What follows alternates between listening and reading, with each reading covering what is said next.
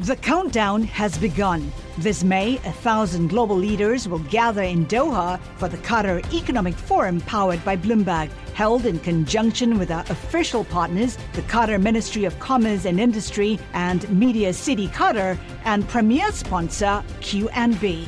Join heads of state, influential ministers, and leading CEOs to make new connections and gain unique insights. Learn more at QatarEconomicForum.com.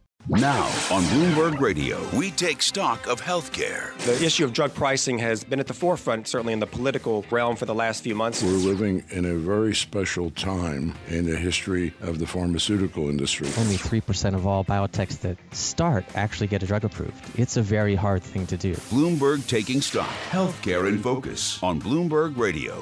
Well, the spotlight is certainly shining hard on Mylan today, under fire for pricing its EpiPen emergency allergy, allergy shots at $600.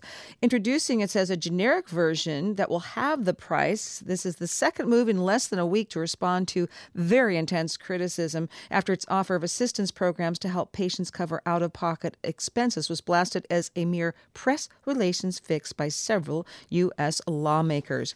Joining us now for what is going on and what is going to happen next for the EpiPen and certainly for Mylan is Liz Krutoholow. She's specialty pharma and biotech analyst at Bloomberg Intelligence, joining me here in our New York studios. Liz, welcome back. Thanks. So, for somebody who hasn't been following this story, it is it's just a delicious one. It could be an episode on you know some um, great uh, Netflix series, right? A big drug company lobbies Congress.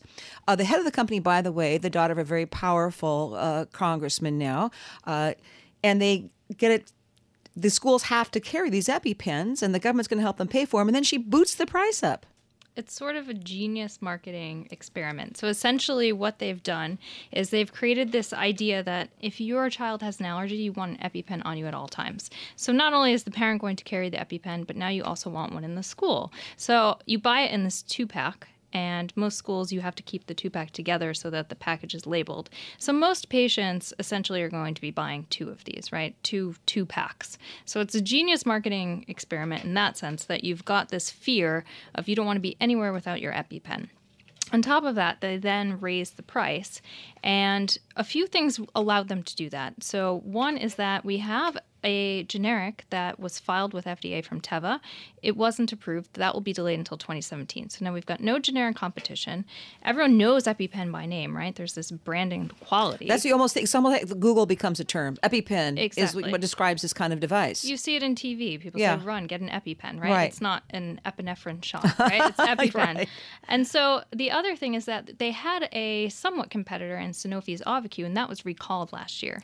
So they've had this perfect storm where they were able to increase the price, which drew all of this scrutiny. Uh, at the same time, I feel like the story really draws attention to the fact that drug companies do not get every single dollar of that price increase. So if you look at the EpiPen example, there is this middleman situation. So while the list price was $608 for each prescription, Mylan really only saw $274 of that. The rest went to the middleman.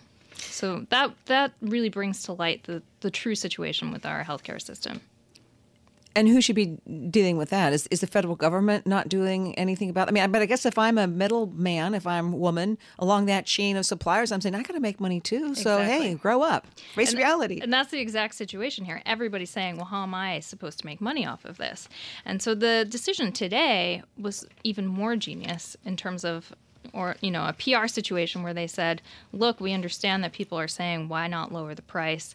And the decision last week on coupons really only applied to people with commercial insurance. So Medicare and Medicaid could not benefit from that. So there was the government aspect as well. By introducing a generic today, they're really cutting out that middleman. And so at the end of the day on the Mylan impact, really nothing.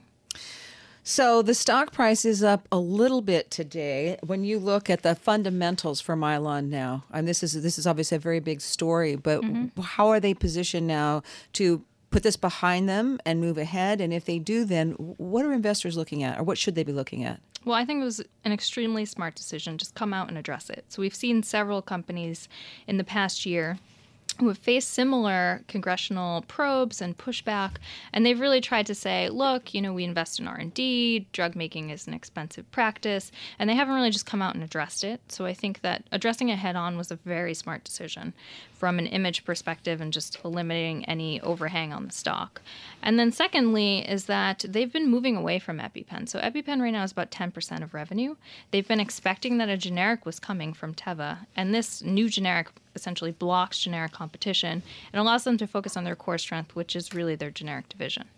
And what are the what should we be watching there? What's next, or what what is what what do you think? What step could they take? They would say, okay, time to buy some more of this stock. So the biggest thing to be looking for when they report next quarter will be the integration of their newly acquired Meda division and how well they've been able to integrate and how much that's been thwarting the whole drug pricing pressure on the generic side. Liz Krutoholow, thank you so very much. Fascinating. Thanks. What a fun story to cover. Always fun. Always fun. Fascinating. Big Pharma and more from our own Liz Krutoholow. She is with Bloomberg Intelligence right here in New York City. Specialty pharma and biotech analyst she is. Thanks so much to Liz.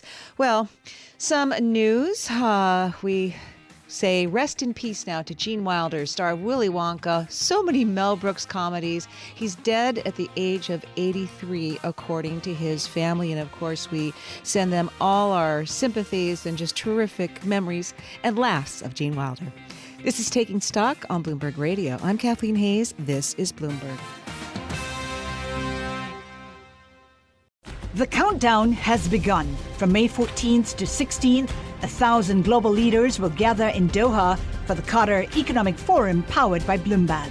Join heads of state, influential ministers, and leading CEOs to make new connections, gain unique insights, and uncover valuable opportunities in one of the world's most rapidly rising regions. Request your invite for this exclusive event at QatarEconomicForum.com.